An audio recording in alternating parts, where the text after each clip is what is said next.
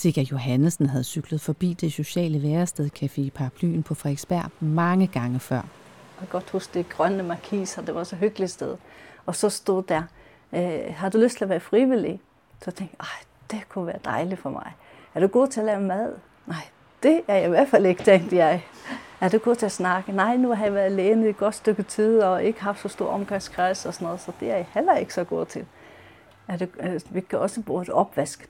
Det kan jeg godt. og så gik jeg bare ind. På Vesterbro i København ligger der et andet socialt værested. Midt i det, vi kalder den åbne stofscene, Reden København er til for kvindelige sexarbejdere og stofmisbrugere, og også her bruger de frivillige.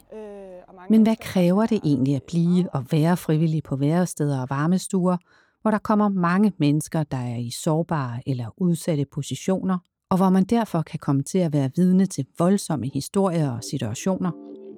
Ja, det kan du høre i denne her podcast, som er produceret af Storik på vegne af Voldsom Udtryksform og Socialt Udviklingscenter, SUS. Mit navn, det er Rikke Bergqvist. Velkommen.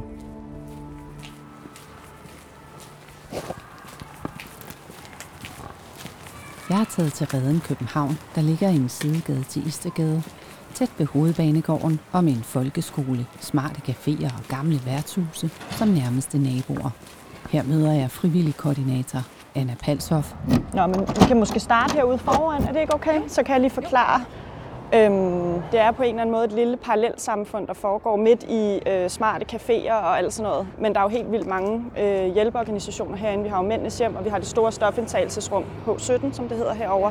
Og der er jo mange af vores kvinder, som dagligt går fra redden over på H17, indtager deres stof, køber stof, over til Mændenes Hjem i Istegade. Altså har sådan en trekant ned omkring hovedbanegården, hvor der også foregår meget inden for hele, hele det her miljø helikopter, ja.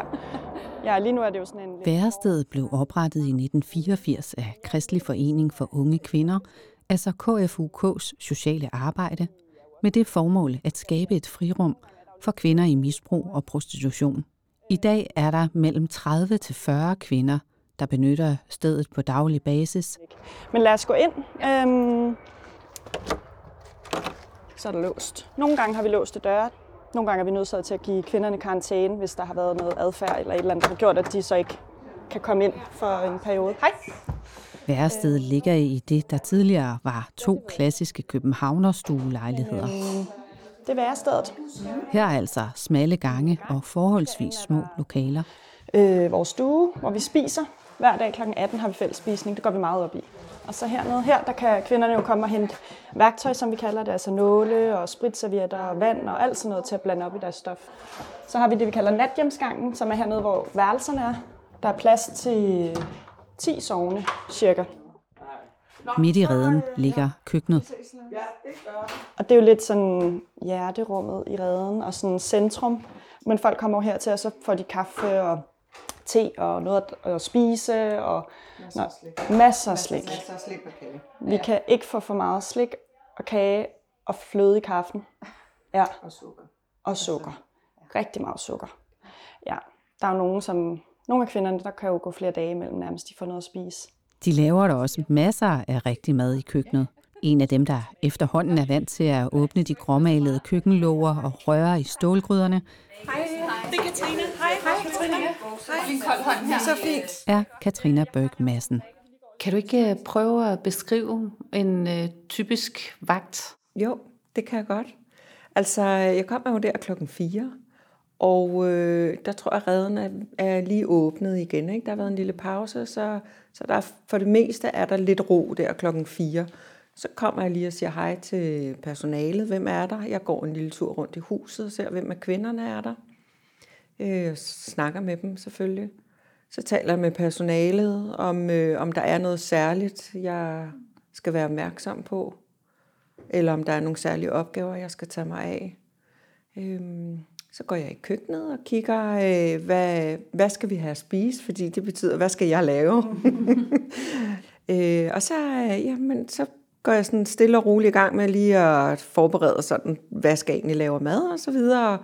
Så hygger jeg med kvinderne, sætter mig ned og drikker en kop kaffe og lige lander og de kommer og sætter sig, eller jeg kommer og sætter mig hos dem og så videre. Og ja, så laver jeg mad, og så spiser vi sammen, og det, jeg kan godt lide, at vi netop sidder sammen, og vi kalder folk til bord, og øh, vi sidder og hygger, og vi får også nogle fantastiske snakke, når vi sidder og spiser. Netop fordi her kommer kvinder i udsatte situationer, så mener Katrina, at det er noget helt særligt at være frivillig her. Det er et øh, kaotisk og hårdt miljø, og man skal være af en vis robusthed. Jeg hader lidt ordet robusthed, men, men det kræver det. Altså, vi ser nogle ting, og vi hører nogle ting, og vi oplever nogle ting, som er meget, meget, meget barske. Øh, og det, det skal man lige gøre op med sig selv, om, om det er det, man tåler, og som du siger, man skal kunne øh, gå hjem og ikke lade det fylde, når man kommer hjem. Men kan man det, helt ærligt? Øh, ja, det kan man godt. Det kan jeg i hvert fald godt. Hvad siger du, Anna? Det er jeg enig i. Altså, øhm, og det er jo virkelig med fare for at lyde sådan kold og kynisk, men, øhm, men det, det, det tror jeg virkelig, man bliver nødt til. Altså, jeg vil i hvert fald ikke selv kunne holde til at være i et arbejde, hvor jeg gik hjem og havde ondt i maven og tænkte, hvordan går det nu? Jeg stoler jo meget på, at jeg har nogle virkelig dygtige kollegaer, så når jeg har fri, så tager de over. Der er to måder at arbejde frivilligt på. Enten kan man, som Katrina, være det, de kalder for vagtfrivillig. Dem er der 14 af, og de møder ind på skift hver 14. dag. Og så er der også dem, de kalder kompetencefrivillige, som blandt andet tæller læger, en makeupartist og en frisør. Katrina Børg Madsen, hun har været vagtfrivillig i redden i halvandet år. Til daglig der arbejder hun faktisk som ledende oversygeplejerske på et hospital, men når hun kommer her i huset, så er det som privatperson. Hvorfor øh, er du en vagtfrivillig og ikke kompetencefrivillig for eksempel? Det er utroligt befriende at komme på arbejde eller at være frivillig og ikke have nogen... Øh, jeg har ikke noget ansvar på den måde, som jeg har på mit eget arbejde. Nu er jeg leder til hverdag. Jeg har utrolig meget ansvar øh, Øh, for mine medarbejdere, selvfølgelig også med mine, for vores patienter. Det har jeg ikke her. Jeg kan, jeg kan, jeg kan bare give 100% af mig selv, når jeg er her, og så kan jeg gå derfra og tænke, fedt, jeg har givet noget af mig selv, og nogen synes, det var fedt, og nogle af kvinderne så ikke synes, det har været så fedt, eller sådan. Det er sådan meget forskelligt, hvordan den, øh, den aften er. Øh, så på den måde, ja, så øh, jeg bruger ikke mit øh, erhverv, når jeg er der. Det at møde kvinder i udsatte positioner er dog ikke fremmed for Katrina, for hun har faktisk selv tidligere arbejdet med målgruppen som sygeplejerske. Men når hun træder ind ad døren hos Reden i dag, er det altså som privatperson. Og øh, det føler hun også, at hun selv får noget ud af. Det er jo ekstremt givende at give noget, som man ikke selv synes er særlig stort, men der bliver modtaget meget stort. Altså det er jo, det er jo fantastisk, hvordan kvinderne de suger til, at man giver dem opmærksomhed. Ikke? Selvfølgelig er der også nogen igen, som synes, man er pisse irriterende, men, øh, men det er da fedt at få lov til at bare sidde og være sig selv og snakke om vind og vejr, og øh, de har jo også behov for at komme ind, og alt det ikke handler om øh, penge og stoffer og det ene og det andet, men at vi kan snakke om nogle, nogle andre sådan lidt mere basale, ubetydelige ting. Det tror jeg, vi alle sammen har brug for. Da frivillig koordinator Anna Palshoff startede i redden for seks år siden, så var det egentlig også selv som frivillig. Hun var nemlig inspireret af sin mor, der arbejdede her i huset, da hun var barn. I dag er Anna Palshoff ansat, og det er hende, der tager sig af henvendelser fra folk, der gerne, ligesom hun selv tidligere har gjort, vil arbejde frivilligt. Jamen i princippet kan alle blive frivillige i redden. Øhm, vi har nogle få øh, hvad kan man sige, krav, og et af dem er blandt andet, at man helst skal være fyldt 25, øh, og det er fordi, at man eller i hvert fald have noget, en vis erfaring med den her målgruppe. Det kan være nogle ret øh, voldsomme historier at være vidne til kvindernes fortællinger, og de lever et hektisk liv. Og, så der må man godt have en eller anden form for måske erfaring med den her målgruppe. Øhm, men ellers så kan alle blive frivillige. Vi har øh, nogen, der har været pædagog, arbejdet med målgruppen, eller noget, der minder om i mange år, som nu måske er pensioneret og savner det lidt, så kommer de tilbage her. Øhm, men vi har også folk, som er, øh, vi har en revisor, og vi har også en IT-ingeniør. Og det er virkelig fedt også at få noget, noget helt andet ind. Hvorfor er det fedt? Jeg tror bare, de, de, de kan lidt noget andet. De har ikke den der sådan, øh, hvad kan man sige, faglige bagage med sig. Øh, de ser det på en helt anden måde. De stiller os tit nogle, nogle ret fede spørgsmål til os. Øh, vi prøver at være meget åbne og sige, spørg ind, hvis der er noget, I undrer over, hvorfor gør vi det, eller hvorfor sagde vi nej til det, eller sådan noget. Og der stiller de tit nogle spørgsmål, som vi måske ikke tænker over, som er sådan meget selvfølgeligt for os. Det, det får os også til at reflektere over vores praksis. Altså, skal man kunne noget særligt? Jeg tror, det vigtigste for at være frivillig redden, det er, at man trives i at være i et hus med kaos, mange mennesker, som har mange forskellige behov, og kan se de behov, øh, og kan slappe af i, at, øh, at der foregår mange ting, og at kvinderne de kommer jo tit til os, når de er allermest pressede. Så hvis man bare kan møde kvinderne der, hvor de er, øh, det må være, altså, det er det vigtigste. Det første, du skal gøre for at komme i betragtning til at arbejde frivilligt her, det er at skrive en motiveret ansøgning. Derefter så kalder Anna Palshøj dig til samtale. Hun spørger ind til dine overvejelser, forventninger og hvad du mener, du kan bidrage med.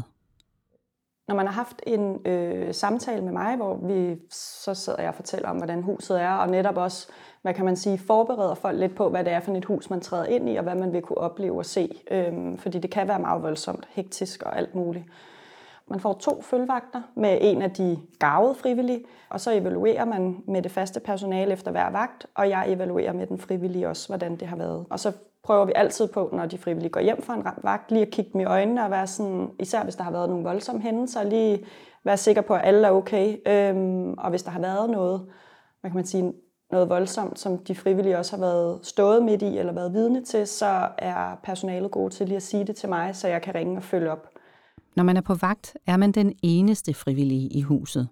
Reden København holder dog hvert år fire temamøder, som de forventer de frivillige deltager i. For det er her, man kan møde de andre, spare med dem og spare med personalet, få ny viden, idéer og så selvfølgelig fællesskab. I hverdagen er man på vagt sammen med to ansatte, men man har ikke samme ansvar som det lønnede personale. De frivillige har jo en helt særlig rolle, fordi de er jo ikke dem, der skal sanktionere eller øh, hvad kan man sige, være sådan lidt bussemand. Nogle gange det er vi jo nødt til. Øh, vi, vi er jo et hus med mange mennesker, så der er jo nogle regler, der skal overholdes. Og der har de frivillige jo en virkelig privilegeret rolle, synes jeg, øh, som vi helt klart skal værne om, at de skal bare give omsorg og nærvær, og så understøtter de jo også det socialfaglige personale helt vildt meget, fordi der bare er rigtig meget praktisk arbejde. Øhm, så det er meget tydeligt for os, når der ikke er frivillige på, så, som vi siger, så sejler huset ret meget i løbet af aftenen, fordi nogle gange er der virkelig meget run på. Når vi har frivillige, så øh, giver det kvinderne mere omsorg og nærvær. Det giver personalet øh, mere mulighed for også at være med kvinderne. Det er en, helt klart en hjælpende hånd på alle mulige måder, både for kvinderne, men også for os personale. Det vil være virkelig ærgerligt ikke at have frivillige. Altså hver dag, når man møder ind på aftenvagt, så kigger man, om der kommer en frivillig. Det giver sådan en, det er virkelig en lettelse. Altså, der er stor forskel på at være to og tre personale.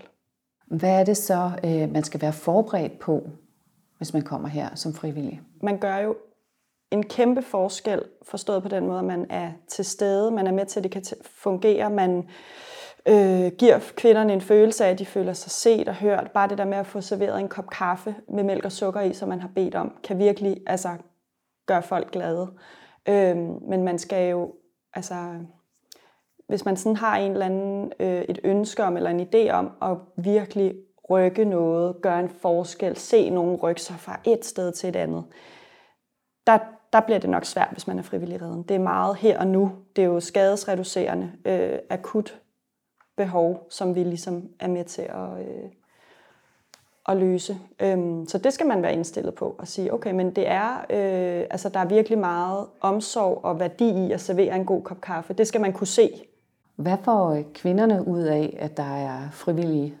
De får jo øh, ekstra, hvad kan man sige, personale og nærvær, omsorg. Øh, og så tror jeg, for dem er det også noget helt særligt. Der er mange af dem, synes jeg, det hører, at det tænker jeg også, du har oplevet, Katrine, at kvinderne er virkelig søde til at, altså de er meget beæret over, at der er nogen, der vil komme frivilligt og hjælpe dem også i huset. Og de kan også bruge de frivillige til noget andet. Det, det kan være nogle andre snakke, fordi det, det er lidt mere, hvad kan man sige, uforpligtende og løst, end når det er med os, det socialfaglige, der kommer, som måske er lidt ind over øh, kvindens boligsituation eller et eller andet. Så de frivillige kan noget helt særligt med kvinderne. Hos Reden København har de en forventning om, at man binder sig for mindst et år, og at man overholder tavshedspligten, og så altså, at man deltager i de årlige temamøder. Anna Palshoff og Katrina Berg Massens opfordring til dig, der overvejer, om du måske skal være frivillig, det er bare spring ud i det. Det er blevet eftermiddag, og jeg har sagt farvel til Anna og Katrina hos Reden København. Nu har jeg i stedet parkeret cyklen ude foran en rød murstensbygning med fine grønne markiser, der hænger ud over hvert vindue i stueetagen. Det her, det er værestedet Café Paraplyen. Det ligger ved siden af det gamle Frederiksberg Hospital. Og Café Paraplyen hører under KFUM, altså Kristelig Forening for Unge Mænds Sociale Arbejde.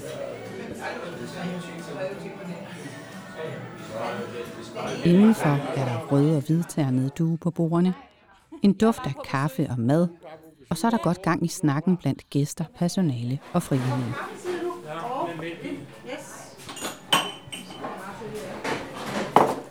Caféen ligger også ved siden af Psykiatrisk Center Frederiksberg, og der kommer derfor flere gæster til det alkoholfrie tilbud netop derfra, fortæller caféleder Tina Krav fra sit kontor på første sal. Vi er jo sat i verden til at være øh, det, man kalder et paragraf 104b værested. Så det er et værested, der henvender sig særligt til dem, der er socialt udsatte. Men man kan sige, at vores øh, metode er lidt, at, at det er en blanding af voksne mennesker, der kommer her. Så det er folk på overførselsindkomster, typisk nogen, der er enten alderspensionister, førtidspensionister eller nogen på syge dagpenge. Nogen på nogle, øh, altså, som får nogle indsatser, der gør, at de har brug for en særlig hjælp. I caféen, der ligger i stueetagen, har tre frivillige travlt med at rydde op efter frokosten og holde gang i kaffebrygningen. En af dem er Sigger Johannesen. Og hvorfor øh, startede du med at være frivillig? Ja, jeg startede øh, tilbage, fordi at øh, jeg havde været syg. Jeg har haft, øh, haft kræft, leukemi og blev transporteret. Og øh, man havde, det gik rigtig godt, men jeg fik en efterfølgende svær sygdom, en bindevævssygdom, så det forhindrer mig rigtig meget i bevægelser og sådan noget. Der. Ja. Og øh, ja, jeg var mor derhjemme, og, og børnene de gik i skole og på fritidshjem, og så bliver man lidt isoleret, når man er alene hjemme, altså hele dagen. Og øh, jeg cyklede på en trehjulet fordi jeg havde svært ved at cykle, eller alt var svært. Og så cyklede jeg tit forbi her. Og så en dag, så tænkte jeg, stop og kigge, hvad det er for noget, og virkelig, hvad der foregår her. Og jeg godt huske det grønne markiser, det var så hyggeligt sted. Og så stod der, øh, har du lyst til at være frivillig? Så tænkte jeg, det kunne være dejligt for mig. Er du god til at lave mad? Nej, det er jeg i hvert fald ikke, tænkte jeg. Er du god til at snakke? Nej, nu har jeg været alene et godt stykke tid, og ikke haft så stor omgangskreds og sådan noget, så det er jeg heller ikke så god til. Er du, øh, vi kan også bruge et opvask. Det kan jeg godt. og så gik jeg bare indenfor og snakkede med Lene Mette, og hun var sat med det samme med og sådan noget, og jeg kunne starte med det samme. Prøve i hvert fald. Og siden har jeg bare været der. Og jeg er så glad for at være her. Det er helt sikkert. Så man kan godt sige, at det var lidt tilfældigt. Men faktisk så passer Sigas profil meget godt med nogle af dem, der typisk søger den her type arbejde, lige netop her, fortæller Tina Krav. Vi plejer at sige, at man skal have tid, lyst og overskud til at være her som frivillig. Så det er nogen, der måske har en, altså også er pensionist, eller er arbejdsledig, eller er studerende. Øhm, det kan være nogle unge, der ønsker at supplere deres studier med noget fagrelevant. Vi har blandt andet en, der er sygeplejestuderende, og det synes hun passer rigtig godt ind i hendes fag. Og så har vi nogen, der er øh, pensionister på den måde, at de, de har lyst til at komme ud blandt andre voksne mennesker og lave noget, der giver mening for dem. Huset har i alt tilknyttet 90 frivillige, og opgaverne er meget alsidige. Kan du ikke fortælle sådan en typisk dag, hvor du er her som frivillig? Hvad laver du egentlig? Ja, i det sidste år har jeg stået meget ved kassen for eksempel. Men vi kan gøre så mange andre ting. Altså, vi går og snakker. Jeg kan også bare sidde og snakke med gæsterne. Altså, det, det er en dejlig stor del af det.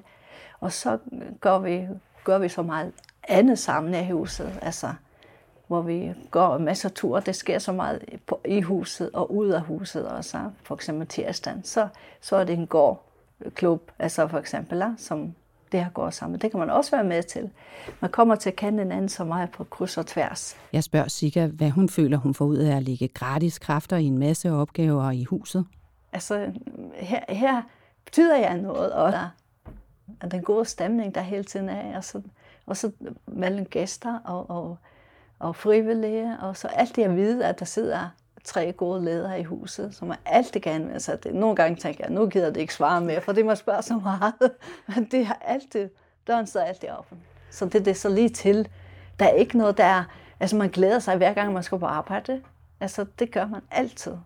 Ligesom Reden København er Café Paraplyen også et socialt værested. Dem, der kommer her, kalder de gæster. Målgruppen er dog en helt anden end hos Reden. Men alligevel er der en fællesnævner, nemlig at det primært er folk, der er i udsatte eller sårbare positioner. Og det betyder, at der også her kan opstå voldsomme episoder. Jeg spørger derfor Sika. Men er det ikke også hårdt at være et sted, hvor der også kommer folk med øh, psykiske udfordringer og lidt ondt i livet? Ja, nej, jeg synes ikke, det er svært. Jeg synes, alle er til at tale med. Alle er til at tale med. Og øh, hvis jeg kan tænke på nogen, der har været, haft det rigtig svært, ja, så var det en, der han kunne råbe op nogle gange. Men jeg synes, man har, der findes sådan et overskud i sammenhæng. Altså man er aldrig alene. Der er altid mange, så man er altid nogen at dele det med. Som frivillig føler hun altså aldrig, at hun står alene. Heller ikke, når der er problemer. Og selvom hun har været her i 15 år, er det kun sjældent, at hun føler, at der har været svære situationer. Skulle der opstå større problemer, er hun dog ikke i tvivl om, hvad hun skal gøre. Og hvis jeg så vil møde en, der har det svært end øh, mere brug for mig, så vil jeg kontakte lederen og, og ligesom, at øh, ja, hvad gør vi her eller sådan noget. Men øh, til dagligt, så er det folk, der bare trives godt her. Modsat redden, så er Café Paraplyen fuldstændig afhængig af frivillige som Sika. De er en bærende del af både den daglige drift og kontakten med gæsterne, fortæller Tina Krav. Og hvad betyder de frivillige for et sted som Café Paraplyen? Ja, betyder alt. Man kan sige, at det er i virkeligheden derfor huset eksisterer. Det er, at øh, man for mange år siden tænkte, at, øh, at det var værdien i sig selv. Det er, at der er nogle steder, der er bemandet af frivillige, men selvfølgelig med en vis struktur. Når man er frivillig i Café Paraplyen, har man ligesom i Reden København tavshedspligt. Den måde, som man kan holde sig orienteret om, hvad der foregår i huset og med gæsterne, er dels på de mundlige og på de daglige personalemøder. Og så er der også mulighed for at komme på kursus, for eksempel under KFUM's sociale arbejde. Der er altså god mulighed for at dyrke fællesskaber, såvel som at styrke og udvikle sine evner som frivillig. Der er også mulighed for at bidrage med den tid, man selv synes, man har til rådighed. For nogen er her måske kun en gang om måneden, mens andre, som Sika, er her to gange om ugen. Jeg slutter dagens besøg hos Café Paraplyen af med et par råd til kommende frivillige fra Sika og Tina. De kommer her. Altså, man behøver ikke at være verdensmand for at komme ind og blive frivillig. Slet ikke, slet ikke. Det går nok. Og tænker i starten, ej, kan jeg bruges til det? Du er jeg til det? Det gør man. Fordi når man kommer ind i, i sådan et sted, for eksempel som her, altså, så er det altid plads til en. Alt, altså, øh, hvis jeg siger det sådan, altså, øh, hver for sig er vi en finger, eller en del af en finger, men sammen er vi en hel hånd. Og hvad med dig, Tina? Hvad råd har du til, til folk, der sidder og overvejer, om det kunne være noget for dem at være frivillig sådan et sted som Café Paraplyen? Jeg synes, det er fantastisk at være ude blandt andre mennesker, gøre noget sammen og gøre noget for hinanden. Og jeg synes, man vokser af det. Det giver bare så god mening. Så jeg synes bare, man skal springe ud i det. Og med de opfordringer slutter denne episode af podcasten Vold som udtryksform. Men jeg laver mere kaffe? Ja.